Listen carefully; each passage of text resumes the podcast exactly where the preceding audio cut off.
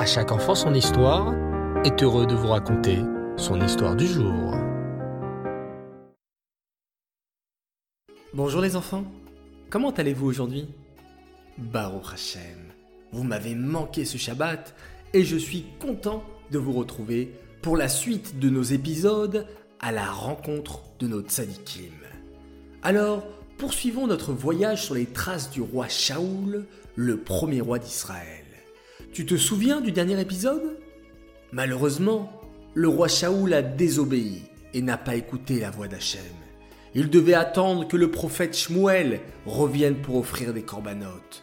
Mais les soldats, inquiets, n'arrêtaient pas de lui dire Offrons des corbanotes à Hachem pour qu'il nous aide à gagner les Pélishtim. Et hélas, le roi Shaoul les écouta et n'attendit pas le prophète Shmuel au lieu d'obéir à Hachem. À cause de cela, le roi Shaoul ne gardera pas la royauté dans sa famille. Le futur roi ne sera pas le fils du roi Shaoul, mais un homme d'une autre tribu. Mais au fait, sais-tu qui était le fils du roi Shaoul? Le fils du roi Shaoul était un jeune homme exceptionnel et un très grand sadique. Il s'appelait Jonathan, comme certainement beaucoup de garçons qui écoutent à chaque enfant son histoire. Alors, écoutez bien l'histoire de ce Jonathan. Alors que les Pélishtim se préparaient à attaquer les Béné Israël, Jonathan, le fils du roi Shaoul, eut une idée. Allons attaquer les Pélishtim dit-il à son serviteur. Il faut que vous sachiez, les enfants, que les Béné Israël n'avaient pas d'armes, car les Pélishtim le leur avaient interdit. Seul Jonathan avait une lance et une épée qu'un ange lui avait donnée. Jonathan prit son épée et donna sa lance à son serviteur. Mais son serviteur s'exclama Jonathan, comment allons-nous attaquer les Pélishtim Nous ne sommes que deux, et les Pélishtim sont des milliers. De plus, les Pélishtim ont beaucoup d'armes avec eux, des épées, des couteaux, des lances, des chars. C'est vrai, répondit Jonathan. Mais n'oublie pas, Hachem est avec nous. Il nous protégera de ces méchants Pélishtim et il nous aidera à les vaincre. Viens, n'aie pas peur, allons les attaquer. Plein de courage et de confiance en Hachem, Jonathan et son serviteur pénétrèrent dans le camp des Pélishtim et vainquirent de nombreux ennemis.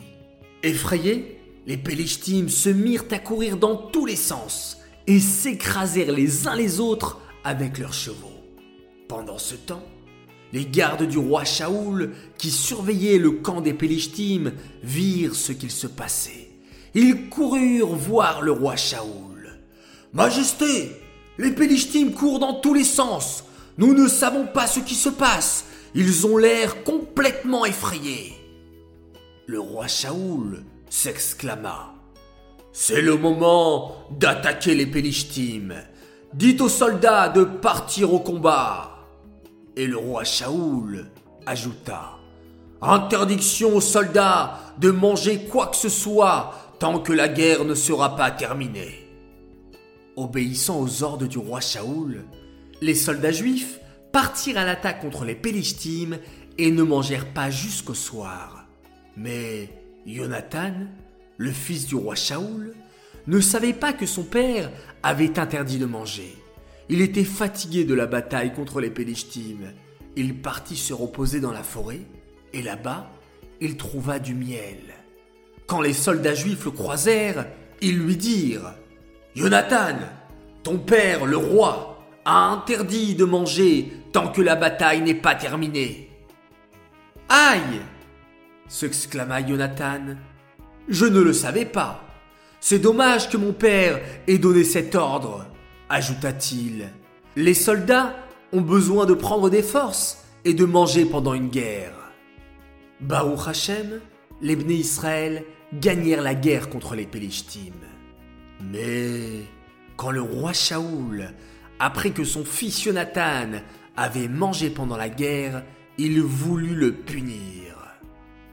Ne fais pas ça supplièrent les béné Israël. Ton fils Jonathan a fauté sans le savoir. Il ne savait pas que tu avais interdit de manger avant la fin de la bataille. De plus, ajoutèrent-ils, c'est grâce à Jonathan que nous avons gagné la bataille. C'est lui qui a attaqué les Pélishtim. Et grâce à son courage et sa confiance en Hachem, nous avons remporté la victoire. Le roi Shaoul écouta son peuple et renonça à punir son fils. Les béné Israël offrirent un corban à Hachem et rentrèrent chez eux heureux de la victoire. Nous pouvons apprendre de cet épisode et de notre tzaddik du jour, Jonathan, qu'il ne faut jamais avoir peur de personne et avoir une grande confiance en Hachem. Cette histoire est dédicacée les Louis Nishmat, Bluria, Bat David. J'aimerais souhaiter un grand Mazal Tov à Sarah Filier pour ses 8 ans et un grand bonjour à son petit frère David qui adore nos histoires. Mazal Tov également à Yosef Itzrak Longuet pour ses 9 ans de la part de ses sœurs Sarah Simcha et Léa Chayamushka. J'aimerais faire mes trois coucous d'aujourd'hui. Premier coucou pour un Cohen, Elon Cohen. Et félicitations pour ton sioum de CP du Sefer Bereshit. Papa et maman sont très fiers de toi et de tes frères, ainsi que de ta petite sœur, Eidel. Un coucou également, mon deuxième, pour Mendel Waknin du Gan Schneor. Et enfin, mon troisième coucou pour Mamia, de la part de ses petits-enfants, Shaili, Raphaël et Gabriel Souliman. Voilà les enfants, j'espère que cette histoire vous a plu. Je vous souhaite une très bonne soirée, une bonne nuit, faites de beaux rêves.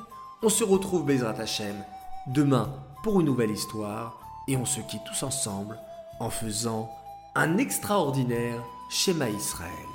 Laila Tov.